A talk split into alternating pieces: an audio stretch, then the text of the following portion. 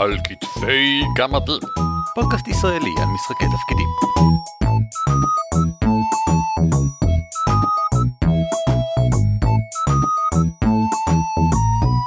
שלום וברוכים הבאים לפרק 185 של על כתפי גמדים, פודקאסט ישראלי העוסק במשחקי תפקידים. שמי הוא ערן אבירם. נעים מאוד, אני אורי ליפשיץ.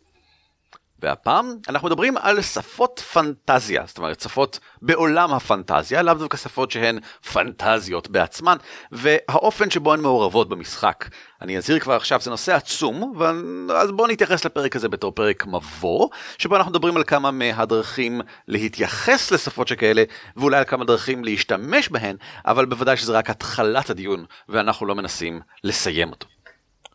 Uh, בהחלט הרעיון הוא שאם אתם שומעים פה משהו מגניב אתם יכולים להגיד אה ah, זה לא משהו שעשיתי עם ספרות בקמפיין שלי אולי אולי כדאי. זה חלק מדברים שאנחנו קוראים להם אה, סדרת טעימות אם אני זוכר נכון אה, שזה טאג אצלנו באתר אם אתם רוצים לחפש מדי פעם יש לנו פרקים שבהם אנחנו עושים סדרת הצעות כאלה וזה אה, טאג אז אתם יכולים לראות את שאר הפרקים האלה ואז להקשיב להם וזה יכול להיות כיף. בואו נתחיל עם המייל ששלח לנו נועם רות לפני. לא הרבה מאוד זמן, מאי 2016, בסך הכל בסדר, שנה, מי, מי יודע. וכך כותב לנו נועם, האירוויזיון נתן לי השראה. גמדים יקרים, בפרק האחרון הזכרתם לרגע את האהבה השנייה שלי מלבד משחקי תפקידים, האירוויזיון. נו, התחרות הזו שבה מעל במה אחת שרים בכל מיני שפות. וזה גרם לי לחשוב על עניין השפות במשחקי תפקידים.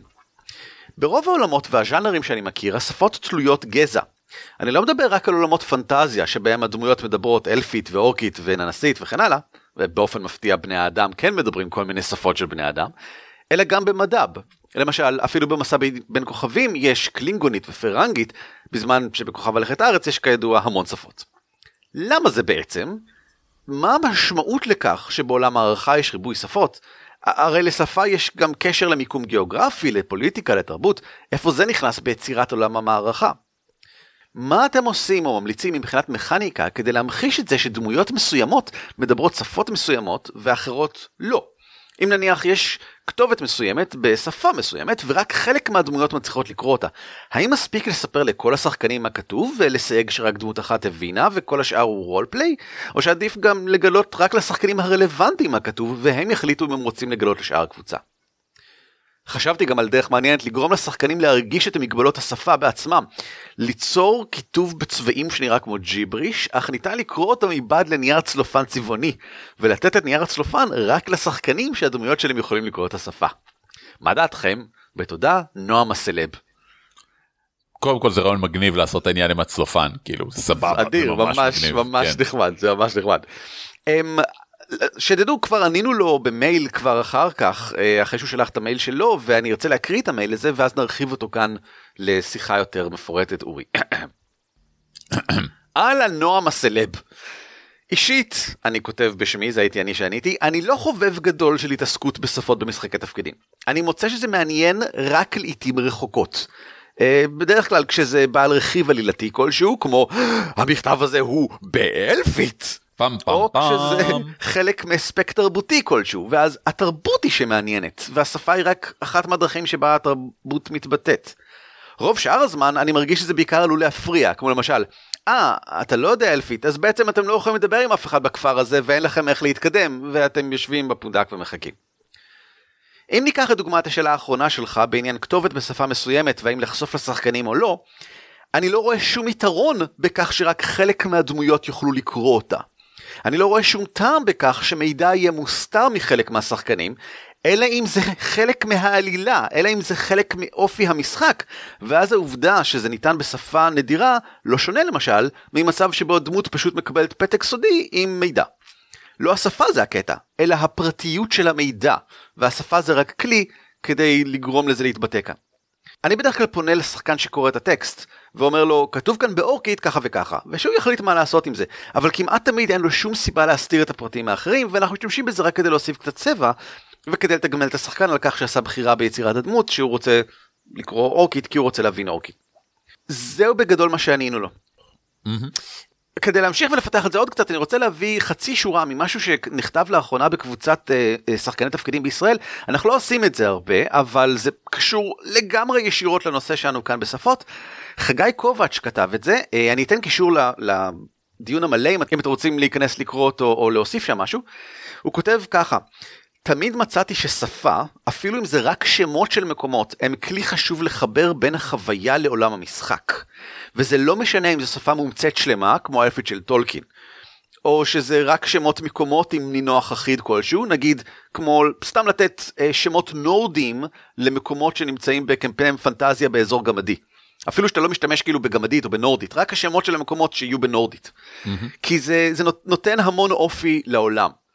ו- ואני מסכים, אני חושב שזה נקודה מצוינת, וזה יופי המקום להתחיל איתו. אז הדבר הראשון שאני רוצה, לדעתי הכי חשוב שממנו אנחנו נתפתח, אורי ותקן אותי אם אני טועה. בעקבות כל מה שאמרנו כאן, שפה זה לא דבר אחד, שפה זה אלמנט שמשמש במלא מובנים שונים במשחק, ואני חושב שזה ממש חשוב לעשות את ההבדלה הזאת. כשאתה בא לשאול את עצמך איפה אני משתמש בשפה, או במה שפה יכולה לעזור לי, אני חושב שבגדול היא משמשת בשלושה מקומות. כאתגר, וואלה הדבר הזה הוא בשפה אלפית ואני לא יודע אלפית איך אנחנו נצליח לקרוא את זה בכל זאת.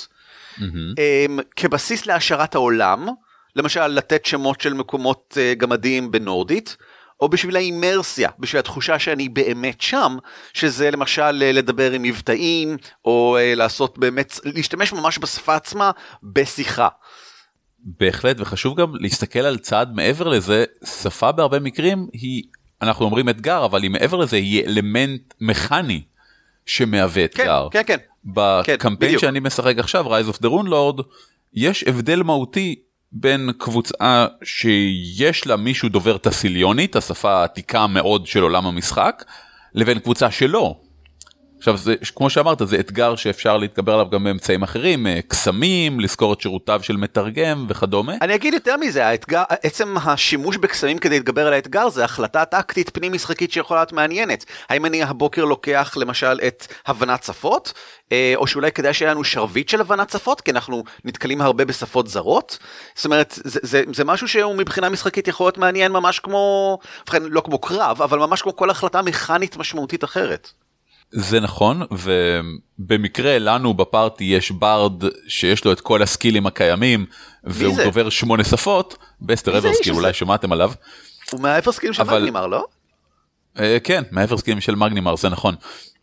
אבל מה שיפה פה הוא שברוב המשחקים שבהם הייתי משחק הייתי יכול להגיד טוב הדמות שלי יודעת הרבה שפות איזה יופי. בעוד שפה זה הייתה החלטה טקטית לא פלאפית. והיא באה לידי ביטוי המון פעמים במהלך המשחק. אה, ברמה של גם כשאנחנו עוברים ממקום למקום ופתאום השפה משתנה ואנחנו צריכים לעשות חושבים מחדש על איך אנחנו מתמודדים עם הדבר הזה. ועצם העובדה שאנחנו חושבים מבחינה אתגרית שאמרנו איך אנחנו מתמודדים עם זה מהווה את ההעשרה של העולם כי אנחנו באמת מרגישים שאנחנו במקום אחר. אני רוצה לתת דוגמה הפוכה אה, באויב שבינינו שאנחנו משחקים בעולם של וורהמר כל. המשחק מתרחש בתוך האימפריה האנושית שיש בה רק שפה אחת שהיא בייסקלי גרמנית אבל אנחנו פשוט מדברים בעברית אבל אבל להכל יש שמות גרמניים אוקיי ופה אין שום אתגר השפה השפה היא אף פעם עד עכשיו מעולם לא היוותה שום נקודה של אתגר כי כולם מדברים בשפת האימפריה ואף פעם לא יוצא שאנחנו מדברים בשפה שאינה שפת אימפריה. ואם יבואו אלפים וידברו ביניהם באלפית המוזרה שלהם, זה לא עניין של אתגר כמו שזה נקודה עלילתית משמעותית, ככל הנראה. בכל קמפיין שהייתי בו עד היום, אני לא יודע למה, נוצר מין uh, קונבנציה מדהימה פה בישראל, שאלפית זה אנגלית. כן, אלפית כאילו, זה אנגלית, ברור. בני אדם, common זה עברית, השפה המדוברת, mm-hmm. וכשאנשים רוצים לדבר באלפית הם מדברים באנגלית. שזה נהדר, כי רובנו מבינים אנגלית. בדיוק, אבל לא, וגמדית זה אנגלית עם אה, מבטא סקוטי, אה, וזוטונית זה גרמנית. נהדר. עכשיו, מה שיפה בזה הוא שלפחות בשבילי, באמת אתה יכול לפעמים רגעים שבהם הגבול בין ה in-play וה off-play מטשטשים כשאתה מדבר עם מישהו רע מעלה ואתה אומר משהו והוא אומר משהו ואז אתה אומר כאילו fuck you ואז כזה יש את הרגע שאתה hey. מצפה שיהיה גלגול יוזמה או משהו ואז המנחה אומר, הוא מביט בך בתדהמה ואומר, "אה, תפסיק עם האלפית הזאת, אנחנו מדברים כמו בני אדם, בבקשה, זה, ואתה פתאום מבין את, ה, את ההפרדה הזאת, באופן כן. מאוד נחמד. עכשיו, אני לא יודע, שפה לדעתי זה גם, שפה היא תרבות, וברגע שאתה מכריז על אזור מסוים שהוא דובר את אותה שפה, לרוב יהיה גם דמיון תרבותי כלשהו. זה, זה לא כן, חובה אוקיי, כמובן. סבבה, אז אנחנו עוברים, אז אנחנו עוברים לדבר על שפה כעל אה, אלמנט תרבותי. אלמנט תרבותי סבבה. ובהשאלה כעל אלמנט שמגדיר יותר את עולם המשחק. כי אם כן. פה מדברים בשפה X ופה מדברים בשפה Y זה אומר שהמקומות האלה לא אוחדו על ידי איזשהו כוח יש הבדלים ביניהם. אני חושב שזה האלמנט הכי מעניין של שפה, מבחינתי לפחות. גם כי הכי, מאוד קל להשתמש בו כדי ליצור הבדלה תרבותית, כמו שאתה אומר עכשיו, אם אני בכפר ובו מדברים ב... ואז אני הולך לכפר אחר מהצד של הנהר ושם מדברים ב... אז אפילו אם הם נראים די דומים, בני אדם פה ובני אדם שם, ברור לי שעברתי מקום. ו- ו- וזה זה הכי קל בעולם עם שפות. זה נכון ואני חושב גם איפשהו שאנחנו בתור בני אדם שחיים בעולם שלנו לצורך העניין בוא נקרא לו אה, המציאות הנוכחית. אנחנו מצפים שיהיה הבדלי שפה בין מקומות פשוט כי ככה זה בעולם שלנו. אם אין הצדקה פנים משחקית לכך שכולם מדברים את אותה שפה, יהיה נורא מוזר לנו שכולם מדברים את אותה שפה. זה הופך בעיניי לפחות את עולם המשחק להרבה פחות ריאליסטי.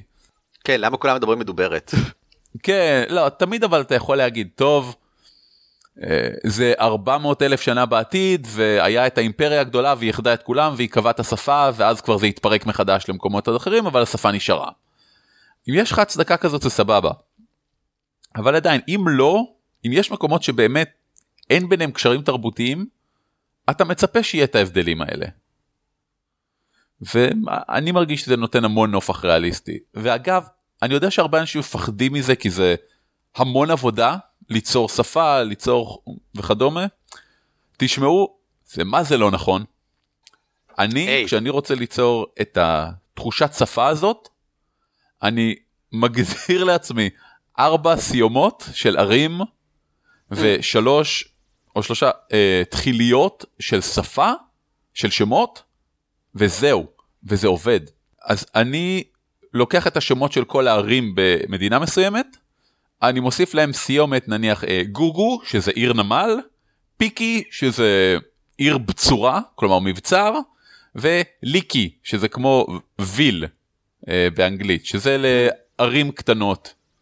וזהו, כל, כל, עכשיו כשהדמויות מגיעות לעיר מסוים והן יודעות שזה, אה, נניח קראנו טיר לעיר, אז טיר ווי ווי, אז אוקיי, הם יודעים שזה מבצר. טיר גוגו, הם יודעים שאנחנו עכשיו מתקרבים לעיר נמל. אם אנחנו כן. מתקרבים לטירגוגו, אבל היא נמצאת על ראש הר, זה, זה מעניין. מעניין. רואה? כן, כן, כן. עכשיו, אם אתם פשוט מחליפים את אה, אה, אדוני, כאילו אדוני slash גברתי, וכבודו כבודה, ואחי אה, איך אחותי. קוראים לזה? hon- hono- honorifics. honorific, האופן כן, שבו אתה. מתייחס לאנשים. כן, כן. ואחי אחותי זה גם. זאת אומרת, זה זה כאילו סלנג, אבל זה סלנג של של honorifics. בדיוק. אז אם uh, מישהו בא ואומר צ'וקי וצ'וקי זה המקבילה שהחלטתי לאחי uh, צ'וקי אתם מבינים שהוא מישהו עממי וקרוב אליכם. אם בדיוק. מישהו פונה אליכם קוץ' קוץ' אתם מבינים שזה וזה התחליף שאמרנו למר או גברת אז אוקיי הוא מאוד רשמי איתנו. וזה כבר יוצר אווירה שונה לגמרי. Um, ואפשר ללכת עם זה לקיצוניויות מדהימות כמו ביפנית למשל שהאונוריפיק שאתה פונה למישהו מגדיר את כל מערכת היחסים ביניכם. אה, וזה גם בהרבה שפות אחרות הרבה יותר פשוטות שבהם מעצם איך שאתה פונה למישהו אה, למשל אה, ספרדית שבו אתה יכול לפנות למישהו באופן רשמי או לא רשמי וזה מגדיר את מערכת היחסים שלכם. אבל יותר חשוב זה הופך את המשחק לבעל אופי מאוד ספציפי. אני חושב שזה משחק על הנקודה השלישית שאמרתי מקודם, זה, זה מאוד אמרסיבי. זה מאוד כן. אמרסיבי. זה גם מספק מידע, אבל זה גם, וואלה, אני, אני שם. זה זורק אותך לתוך העולם. אני חושב שאם מישהו יבוא ויגיד לי אחי בתוך משחק פנטזיה, זה יזרוק אותי מחוץ לעולם. כי אחי זה כזה סלנג ישראלי בעיניי, שאני לא יכול לנתק אותו מהקונוטציות של אה, אני ברחוב ואוכל פלאפל. אך, אתה כזה לונדוני חמוד. עכשיו, הזכרנו גם שפות כ- ככלי בידי המנחה שמאפשר לעשות אתגרים. עכשיו, וכן, הדברים האובייסים, הברורים מעליהם, זה לעשות מידור והסתרה של דברים בין הדמויות. וואלה, יש לנו צמד אויבים שמדברים מעבר לדלת ואנחנו מאזינים בסתר, אבל הם מדברים בענקית. אז אולי לא הבנו בכלל, אולי חלק מאיתנו הבינו וכדומה. אבל אני יותר אוהב שימושים יותר נחמדים. למשל, פגשנו עכשיו חבורה של ענקים באמצע מעבר הרים קפוא, הם לאו דווקא אויבים שלנו, אבל יש רק בחור אחד מהקבוצה שלנו שמבין ענקית, והוא לא הפייטן או הדיפלומט שלנו, הוא הברברי כן, שחי מגניב. בערים. כן. ואז פתאום הברברי צריך לתקשר עם הענקים כדי להבין אם הולך להיות פה מכות או לא. ואתה יודע, כמו שאומרים אצלנו, כשהברברי מגלגל דיפלומסי, כל השאר מגלגלים יוזמה. אבל זה מעניין, זה משחק תפקידים מעניין. אני, אני חושב שכן, אני חושב שהייתי שם את זה בתחום של האתגר, זה, זה אתגר למשחק התפקידים שלך, אבל זה אתגר, זה בוודאי לא בשני התחומים האחרים. אה, בהחלט.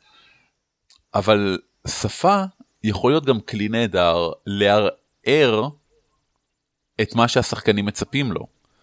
או ליצור חשש למשל, אם יש קבוצה של הרפתקנים ביער והם שומעים רכשושים מעבר לשיחים.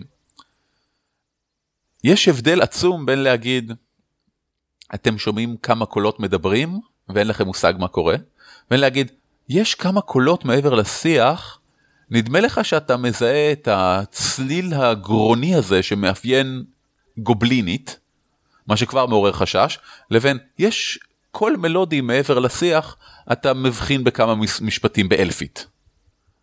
זה, זה מעורר איזושהי ציפייה בשחקנים שהיא אסוציאציה של מי שדובר את השפה.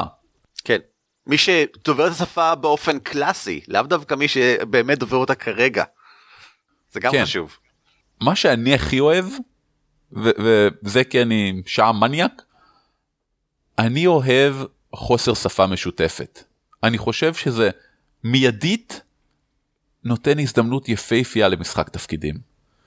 אה, כי הוא מחייב תקשורת לא ורבלית. אחד מהסצנות האהובות עליי אי פעם, כשהקבוצה שהרצתי לה נפגשו ביצור, אה, הכבישה שטובה חלומות, הסיביקשי, זה מהמיתולוגיה של האינדיאנים בצפון אמריקה, שמאמינים שהכבישה הזאת היא זאת שטובה את החלומות. Okay, זאת זאתי שעשתה את הדרים קצ'רים הראשונים. עכשיו, מגניב. היא יכולה לתקשר רק באמצעות, בוא נקרא לזה חלומות. אבל היא יכולה לשלוח רק תמונות סטילס למוח של אנשים. עכשיו הם הבינו את זה בסופו של דבר, והם מתחילים לתקשר איתה, אבל התקשורת פה בגלל שאין להם שפה משותפת מלבד תמונות, אז מישהו מהקבוצה מתאר איזה תמונה הוא מדמיין במוח שלו, אני מדמיין איזה, איך הכבישה הזאת עונה לכך ומתאר את זה בתור תמונת סטילס. וככה הם אפשר בעצם להשתמש לומד, לומדים בדיקסיט בשביל לעשות את זה. לגמרי, לגמרי משהו מאוד דומה. ברגע ששני אנשים צריכים לתקשר דברים בלי לדבר, הכל נהיה יותר חד, ממוקד ומדהים. רק היום בבוקר, ב... כן, היום בבוקר לימדתי סדנת אימפרוב, והרבה ממה שעשינו היום היה ללמוד להעביר משמעות ודמויות וסצנות בלי דיבורים. אז איך? באמצעות איך שאתה משחק את הדמות, תנועות גוף, הבעות פנים, אמ, הבעת רגש. זה הגיע לרמה כזאת שלקחתי שני תלמידים, אמרתי להם אוקיי, גם לקחתי אותם הצידה שלא שומעים, אמרתי אתם זוג, אתם 50 שנה גרים ביחד, הילדים שלכם בדיוק עזבו את הבית לקולג' ומאוד קשה לכם להתמודד עם הסיטואציה הזאת. ואז הלכנו הצינה, הם עשו סצנה של חמש דקות בלי דיבורים. ואז עברנו אחד אחד באנשים בקהל, שאמרו מה לדעתם היה הסיפור שראינו עכשיו. וכמעט כולם קלטו שזה זוג שגר כבר 50 שנה ביחד, ושהם עברו, כולם קלטו שהם עברו איזושהי חוויה טראומטית, חלק, אחד מהם אפילו אמר הילדים עזבו את הבית. כאילו, וואו. אז הם לא הצליחו להעביר את הפרטים, אבל הם הצליחו להעביר את הרגש. הם הצליחו להעביר. את המ- אה, חלק מהמסר, אוקיי. ולדעתי כשאתה מחייב אנשים לעשות את זה בתוך משחק תפקידים אתה יוצר איזשהו framework להתבטאות שהיא לא רק אני אומר היא אומרת אני מקשיב וכדומה. לא זה ממש הופך את זה לסצנה שעוסקת בעניין של פרשנויות ואני, ואני לא צוחק אני חושב שאפשר להשתמש במשהו כמו דיקסיט למי שלא מכיר זה משחק אה, זה לא משחק לוח זה משחק שולחני עם קלפים שבו אתה צריך ובכן אחד השחקנים מתאר משהו וכל השאר צריכים להבין מה מבין הקלפים שהונחו זה הקלף שהבחור הזה תיאר. אה, למה הוא כיוון וזה משחק מאוד מאוד מעניין של קונוטציות. מאוד. והקשרים שכאלה. ואני באמת חושב שאפשר יהיה להשתמש בו קצת כמו במכניקה אחרת כל, כל מכניקה אחרת. והתבסס על אה, דפי הדמות שלך. אם יש לך אה, תכונת חוכמה יותר גבוהה אולי תוכל לקבל יותר קלפים. או להפך לצמצם יותר קלפים כדי לנסות להבין יותר לעומק. זאת אומרת אין סיבה לא להכניס לכאן את שאר המכניקה מהמשחק. הסטנדרטי פשוט צריך לחשוב כמובן איך זה מתבטא ולמה זה הופך. לגמרי. אני חושב שאם אתה בתור אה, מנחה משתמש בשפה נוספת בעולם המשחק שלך בקמפיין שלך אתה חייב לשאול את עצמך למה. כן, ואתה כן. צריך לתת תשובה. כן. אחד מש... לרוב זה אחד משלושת התשובות שאמרנו אוקיי אני משתמש בזה עכשיו כדי לאתגר את הקבוצה. אני משתמש בזה עכשיו כדי להבהיר משהו לגבי עולם המערכה. אני משתמש בזה עכשיו אה, בשביל שיהיה אימרסיה, בשביל שזה ייראה, ייראה יותר אמיתי לשחקנים שלי. וזה... אני רוצה ללכת צעד אחד קדימה, כן. זה לאו דווקא רק שפות אחרות אפילו, זה פשוט עצם השימוש עצמו בשפה. כי דוגמה למשהו שעוד רגע נדבר עליו קצת, אידיום זה ביטויים, מטבעות לשון. Um, באימפריה למשל יש אה, שפה אחת אבל יש 11 מדינות ולכל מדינה יש את האופי משלה ואחת מהדרכים שלי להבהיר את האופי הזה לתת אימרסיה זה להשתמש בביטויי לשון מתאימים לאותה מדינה בסגנון דיבור ובמבטא מתאימים לאותה מדינה וכל אלה זה התבטאויות של שפה אפילו שזו אותה שפה כמו במדינה אחרת. שזה גם נורא קל צריך רק לבחור uh, מוטיב מרכזי כלשהו. ולבנות כן. סביבו ביטויים. כן. אמ, היה לי פעם שחקן אבשלום שהוא בא מאיזה מקום והוא בא מעיר ממש על שפת הים וכל דבר שהוא אמר היה עם מוטיבים של ים. כאילו סבבה זה, כן. כן זה, זה לא היה עם טעם גרוע זה היה מלוח כמו קצף גלים. זה לא היה כואב זה היה כאילו תורן נכנס לי בראש. סבבה. וזה נהדר כן. במידלנד הכל אה, נמדד לפי זאבים וקור. זה, זה, הכל, זהו, זה הסטנדרטים. זאבים וקור. כמה קר? כן, ארבע זאבים קפאו למוות. דברים כאלה, זאת אומרת, אתה הולך את זה ורץ עם זה. אה, אני אוהב מטבעות לשון, זה, זה הדבר שאני הכי אוהב בשפות במשחקי תפקידים. הייתה לי דמות בזמנו שהייתה זורקת שיט אקראי כשמשהו היה קורה.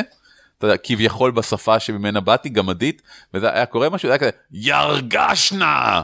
כזה, מה? ירגשנה, אתם יודעים, כמו כשפטיש נופל לך על הציפורן, כשאתה מנסה לדפוק מסמר, או משהו. עכשיו, אני אישית מאוד אוהב את זה, כי אני זוכר את זה מהבית, אני זוכר ש, שסבתא שלי הייתה אומרת דברים ב, ביידיש. אה, בטח, כן. וסבא שלי היה אומר בפולנית, ו... ופתאום זה, זה יותר מרק משמעות או תוכן, זה עולם של קונוטציות שנכנס. וזה יוצר מין שפה, או יותר נכון קוד סמנטי שהוא נכון בין כל חברי הקבוצה, ואז גם אחרים יכולים להשתמש בזה בתוך הקבוצה, כי הם מכירים את זה מהדמות שלך.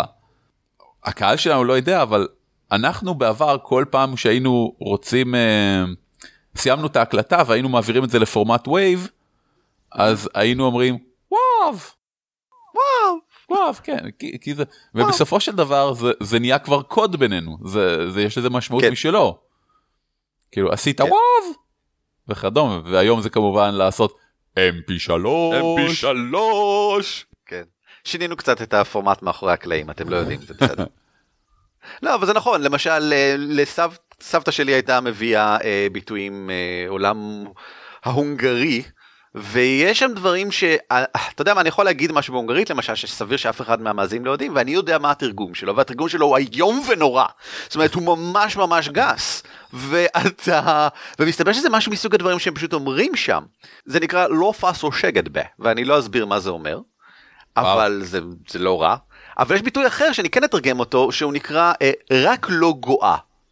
זאת אומרת, אה, היא, היא כל כך מטומטמת, שכל מה שחסר מזה שהיא תהיה פרה, זה שהיא רק לא. זה- וגם לא פס או שגת באיזה, על בסיס סוס. זאת אומרת, זה הכל מגיע מהכפרים בהונגריה, ואתה מקבל את הרושם שהם אנשים בוטים מאוד בכפרים בהונגריה. טוב, כפרים. כן, זה נחמד, אתה רוא- מקבל כזאת תחושה מהמדינה, מהארץ. סבתא שלי הייתה נותנת ביטויים פולנים כאלה טובים, היה להם שתי ביטויים. אחד זה, אני לא זוכר איך אומרים אותו בפולנית, אבל זה היה לשקר אין רגליים. כאילו הוא לא יכול אה, להתקדם ולהתפתח כי אי אפשר לעמוד עליו, אין לו בסיס. ואז היה את ה... כשמישהו היה משקר לך, אז היה את הביטוי המשלים שזה איך ערם גיין. שזה אומר, אני שומע אותו הולך. כאילו את. השקר שלך, אין לו רגליים, אבל אני שומע אותו הולך כשאתה מדבר איתי. וזה נחמד כי זה, זה יוצר לך, שוב, משמעות שלא כולם מבינים אלא רק אתם. וזה באמת, בכל הקמפיינים שהייתי שהיה שפה פנימית, ושפה פנימית קורית הרבה פעמים גם בין השחקנים, לא רק בין הדמויות. ואפשר כן, לקחת כן. את זה רמה אחת למעלה. אני, אני בטוח שלכולם, אה, איפה זה היה? במשחק שלנו, התפוז הסגול בזמנו, היה לנו המון טוב, היה לנו המון תנועות ידיים שהמשמעות שלהם היה, אני כבר לא זוכר איך הם הלכו, היה תנועת ידיים שמשמעו תרפא אותי, היה תנועת ידיים אה, כשהיית טופח על המצח אני חושב, זה היה אני צריך ריפוי, היית טופח פעמיים, אני צריך ריפוי דחוף, ועצם העובדה שיש עוד שפה באמת סביב השולחן, מוסיפה המון לאימרסיה. זה כמובן גם הופך לבדיחה מתמשכת, למשל אה, סיסיליה הייתה דמות שהאופן שבו הייתה מברכת אנשים זה תישרף. ומעלה אותם באש והיא הייתה כולה כהנת של חרון ו- ו- ואש ודברים כאלה. וזה, וזה היה מצחיק כמובן. זאת אומרת זה הבדיחה המתמשכת. ה- ה- ה- זה, זה היה מסוג של אה, גג כזה ולא לא ממש אני לא הייתי אומר שזה קטע שפה אבל יש המון קודים שפה מסוכמים גם כן אה, בינינו. אני אפילו אתן קישור למילון אה, חבורה עברי שכתבתי לפני שנים שיש בו כל מיני ביטויים שבאים בין השחקנים בעיקר לא בין הדמויות אה, והפכו לשפה משותפת בינינו אה, שאני חושב שהיא מעניינת כאשר כן מוצאים דרכים לשקף בינה לבין מה שקורה בתוך עולם המשחק. למשל, למרבץ זה הביטוי שמשמעו ללכת ולהרביץ מכות, כדי, פשוט כדי לחסל את היריב. ויש לי למשל דמות אולי, שלא תעלה בדעתה למרבץ. זה לא שהיא לא נלחמת. כי זה לא הסגנון שלה, היא לא אבל- מרביצה סתם. לא בדיוק היא, היא צריכה הצדקה היא צריכה מחשבה מאחורי זה היא צריכה תחכום אה, היא צריכה אולי לרמות אבל היא לא תמרבץ. וזה שזה נמצא בינינו המילה הזאת הביטוי הזה מועיל לי במשחק תפקידים לדעת מה אני עושה עם הדמות שלי אפילו שזה לא מושג כמובן שמשתמשים בו בתוך המשחק. אני אני חושב שזה קצת כמו מקרו במחשבים במובן של משהו אחד שאפשר לפתח אותו למשהו יותר גדול. אה, אם אני עכשיו אה, פייטן אציל אה, כמו שאני באמת ואני רוצה להגיד הפייטן שלי עכשיו תומך בללכת ולקרוע את הצורה על האורקים פשוט ללכת ולהיכנס לו לראש אז אני יכול להגיד בסטר אומר שנלך ונרביץ להם שזה כן. שונה לגמרי מ... אה, בסטר אומר שצריך לשקול את ה- את צעדינו היטב לאיך להביס אותם. שזה שונה לחלוטין מבסטר שולף את החרב ומכריז בהירואיות שלא ישאירו אף דמות אה, ללא עונש הולם. בדברים האלה אני בעצם משתמש בשפה שלנו כדי לתאר מה קרה אינפליי, מה הכוונות והאינטונציות והקונוטציות של הדמות שלי. אני מרגיש שקצת סטינו מנושא השפה הכללי בעולם המערכה אז בוא נחזור אליו. אני לקראת סיום אני רוצה לדבר על שלושה נושאים מעשיים פרקטיים שחשובים בעיניי שנוגעים לעניין השפה. דבר ראשון בניית שפה. אה, אתה אמרת מקודם שזה לא סיפור גדול ואני מסכים אני חושב שהגישה שאתה הצגת זה הגישה הנכונה. לבנות שפה מאפס שפה מלאה, האלפית של טולקין, הדוגמה הקלאסית, זה רעיון איום ונורא ואני ממליץ מאוד כנגדו. עכשיו, אם זה כיף לך ואתה רוצה, בבקשה, שב ותעשה את זה, זה כיף, זה, זה מרגיש אישי, זה הדבר שאתה יצרת, וזה נהדר וזה מצוין, אבל זה לא דווקא באמת יהיה שימושי בעולם המשחק. וזה עשוי לגרום להרבה תסכול, למשל כשאתה תצפה מהשחקנים שעכשיו ינסו ללמוד את זה גם כן ולהבין את השפה וזה ממש לא מעניין אותם. אז א', תאום ציפיות, תאום ציפיות, תאום ציפיות. אבל דבר שני גם, עם כל הכבוד לך כמנחה, ואני בטוח שאתה מדהים, אני חושב שאתה המנחה הכי טוב שיש, גם את דרך אגב, את מנחה יוצאת מגדר רגיל, ואתם אה, כולכם כן. אין כמוכם. אבל אתם כנראה לא יודעים לבנות שפה. טולקין היה לינגוויסט מומחה מצוין, וגם באלפית שלו יש תלונות. אתם לאו דווקא תוציאו את, ה, את השפה המרשימה במיוחד שתוכל לשרת אתכם. מה שעדיף לעשות זה מה שאורי הציע, לקחת משהו מהעולם שלנו, או לשחק על מבני אה, שפה קלאסיים כמו תחיליות וסופיות, אה, מילים מצטרפות נוספות, תיאורים קלאסיים honorifics, ולעשות את זה ופשוט להשתמש בדברים האלה. אה, תתחילו עם מחקר וויקי. כמו שהמלצנו בעבר על um, הרבה דברים אחרים, על היסטוריה ועל גיאוגרפיה uh, לעולם שלכם, המקום הטוב ביותר להתחיל בו זה ויקיפדיה של העולם שלנו, כי היא מלאה בדברים מטורפים שאתם לא מבינים בכלל, לא מבינים. Um, אז כדאי להתחיל גם את בניין השפות, זה, זה קצת מעייף, אבל זה מעייף פחות מלבנות שפה. זה פחות מתסכל בטווח הארוך, כי אתם מתחילים עם משהו מוצק ויוצא מן הכלל ומעניין, ובסופו של דבר זה דורש פחות עבודה. אני, אני, רק כדוגמה, אני חקרתי לאחרונה קצת על אנשי המאורי באוקיינוס האטלנטי, להפך, mm-hmm. באוקיינוס השקט.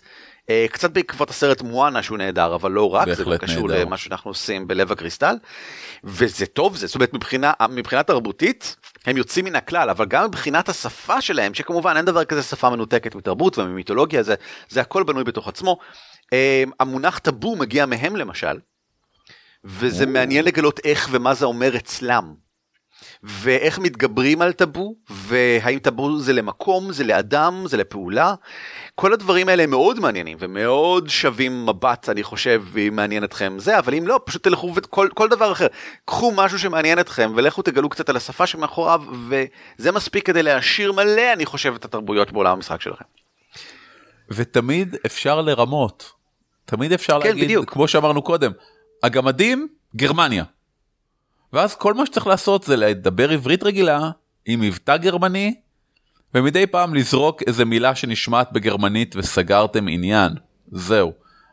נקודה שנייה בעיניי זה על אה, אני רוצה לחזור למשהו שאמר בהתחלה נועם וזה עניין הלמה לאלפים יש אלפית לקלינגונים יש קלינגונית ולפרנגים יש פרנגית ולבני אדם יש 400 שפות התשובה היא כי זה נוח וזה לא דבר רע. אם זה מפריע לכם אז אוקיי אז לקלינגונים יש 4,000 שפות והשפה העיקרית שבה הם משתמשים כדי לשוחח בינם לבין עצמם כמו שאצלנו זה אנגלית זה הלינגואה פרנקה של רוב העולם אז אצלם זה קלינגונית. אנחנו קוראים לזה קלינגונית כי אנחנו טיפשים. הם קוראים לזה פקטה או whatever וזאת היא השפה שלהם שמקבילה לאנגלית. ומבחינתנו אנחנו קוראים לזה קלינגונית. והנה פתרנו את הבעיה הזאת מבחינה פשוטה ועדיין יש רק שפה אחת שבה הקלינגונים משתמשים כשהם מדברים איתנו. כשנגיע לעולם הבית שלהם נמצא 4,000 שפות וזה יכול להיות נחמד. אבל האמת היא שאני לא חושב שזה נורא חשוב. אני חושב שזה נוצר למטרת נוחות וזה בדרך כלל עובד לא רע. אה, למה לבני אדם יש מלא שפות? כי בדרך כלל בני אדם זה הגזע השליט ויש הכי הרבה ממנו. אם זה לא המצב, אז זה לא המצב. תסתכלו שוב פעם על שחר האדמה, שיטה שכרגיל עשתה מלא דברים מאוד מצוינים מאז ומעולם. יש שם כמה עמים של בני אדם ויש להם כמה שפות שונות ואין שפה אנושית אחת. גמדית היא השפה הלינגואה פרנקה של העולם. וזה לא גם הגמדית, אלא גמדית מסוימת. ויש גמדית אחרת. מחוץ לארץ שבה מתרחש המשחק הבסיסי של אה, שחר האדמה יש עוד שפות של עוד גזעים וכן הלאה. אגב, למה אלפית יש שפה עיקרית אחת אלפית בעולם ההוא? כי השלטון המרכזי האלפי, שכל האלפים בגדול רואים עצמם כנתינים שלו, דואג שתישאר רק שפה אחת, הוא דואג שהתרבות האלפית תישאר כמה שיותר מדויקת ונאמנה לכתר האלפי. זאת אומרת, יש מאמץ פנים עולמי לשמור על שפה אחת לאלפים. שאר הגזעים עושים את מה שבראש להם, ואגב, גם אלפים שפרשו אה, ומקימים לעצמם מדינות רחוקות יותר, יש להם שפה אחרת, וכל שאר האלפים חושבים שזה איום ונורא. וזה, וזה מצוין, כי זה גורם לדברים מעניינים בתוך עולם המשחק. בהחלט, כמו שלנו יש את האקדמיה ללשון, שאתה יודע, דואג שהעברית תישאר עברית. בערך, בערך. זה מביא אותנו לנקודה האחרונה מבחינתי של אה, שימושיות וזה על החריגה בין באמת העברית שלנו לשפה שבה משתמשים בעולם עצמו. אה, כי, כי, כי יש אותה, יש את החריגה הזאת, אנחנו משחקים משחקי תפקידים שהם באנגלית בדרך כלל, וגם אם באנגלית השפה שבהם משתמשים בתוכם יכולה להיות כל מיני דברים אחרים, אז אנחנו מוצאים את עצמנו מדברים בכמה שפות בשולחן המשחק.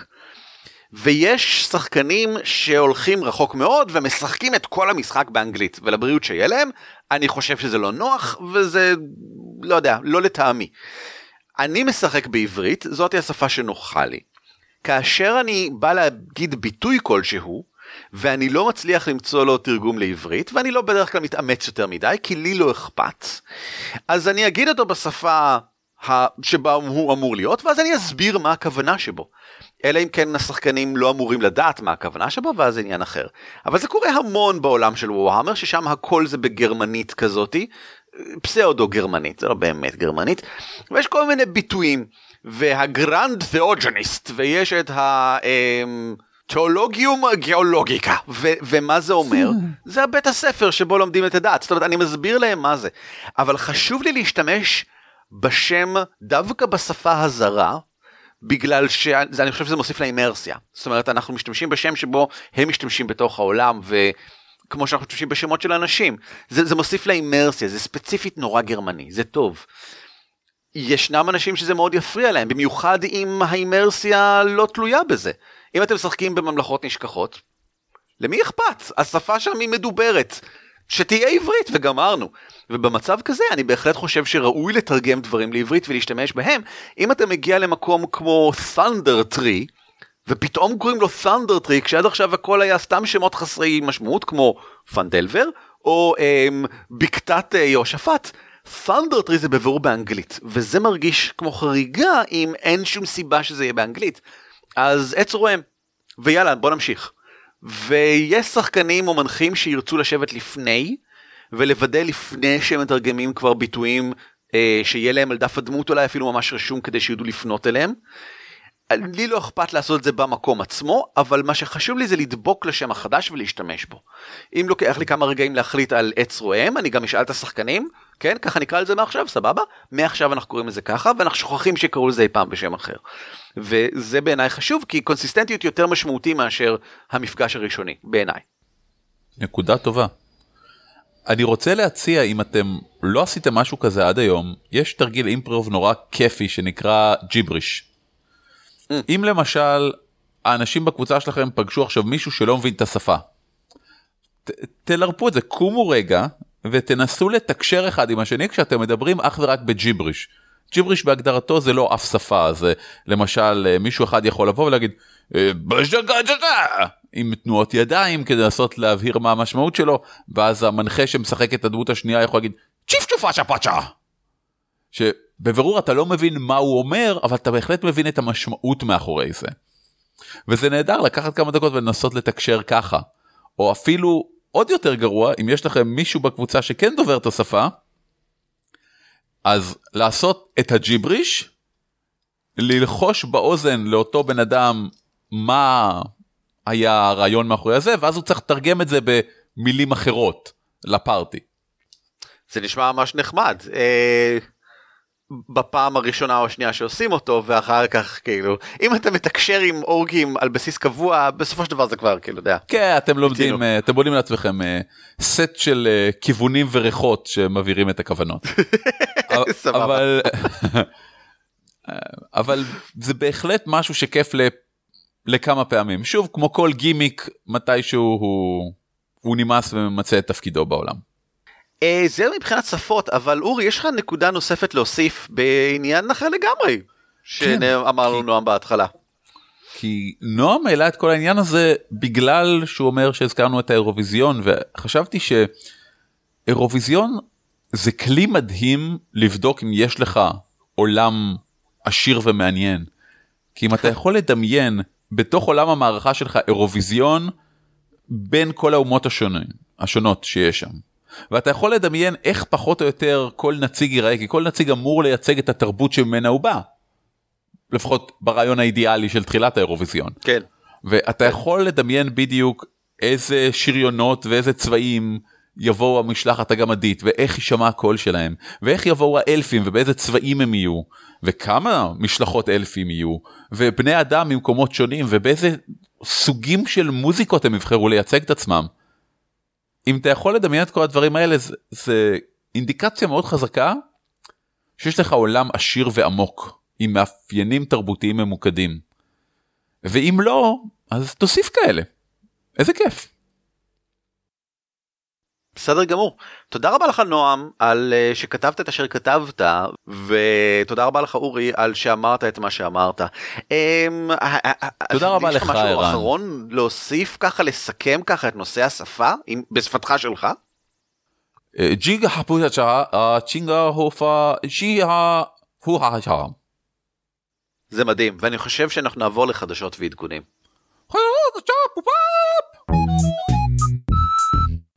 אוהבים חדשות ועדכונים? יש אבל רק שניים. הראשון זה שדברים חדשים עולים כל הזמן זה לא כל כך עדכון אבל עכשיו אתם יודעים את זה אם לא ידעתם מקודם. מנחתה של מלכת הדרקונים יש פרק חדש יש אפילו שניים. האויב שבינינו יש פרק חדש אולי יש אפילו שניים. עמוד חדש של עד ארבעה שחקנים בהחלט והפעם אנחנו רואים איך גיא יוצר את הדמות שלו או אולי יותר נכון איך הוא מתאר את הדמות שלו לפי איך שהוא יצר את הדמות שלו. וזהו בעצם זהו. זה, זה כל מה שיש. יש עוד עדכון אחד שכדאי שתדעו עיתון הגרדיאן עיתון בריטי מאוד מפורסם מהולל וחשוב פרסם כתבה על מונסטר הארטס ועל איך זה משחק שעוזר לנוער הקוויר להרגיש יותר בנוח עם עצמם שזה בגדול הסיבה שהמשחק הזה נוצר מלכתחילה. כמובן קריאה מומלצת לכולם ואם כבר קריאות מומלצות אז לא האמת שאין לי עוד קריאות להמליץ לכם אני מצטער היה לי שבוע נורא עמוס אני, אני קורא כמה דברים מעניינים אבל אתם מכירים בטח את כולם כבר never unprepared בטח שמעתם עליו כל הזה זה דברים ששווה מאוד לקרוא. נשים את זה בצד יש רק עניין אחד אחרון לחדשות שראוי לציין וזה לגבי כנס ביגור. ביגור הוא כבר בעוד קצת פחות מחודשיים והוא עמוס במשחקים. אני מאוד שמח להגיד שיש המון המון משחקים בביגו למעשה יש כל כך הרבה שכבר לא כל כך מקבלים משחקים חדשים. תציעו ואם יש מקום אפשר להכניס אותם אבל אין כל כך הרבה מקום. עם זאת יש כמה משחקים שרשומים כבר ומחפשים מנחים.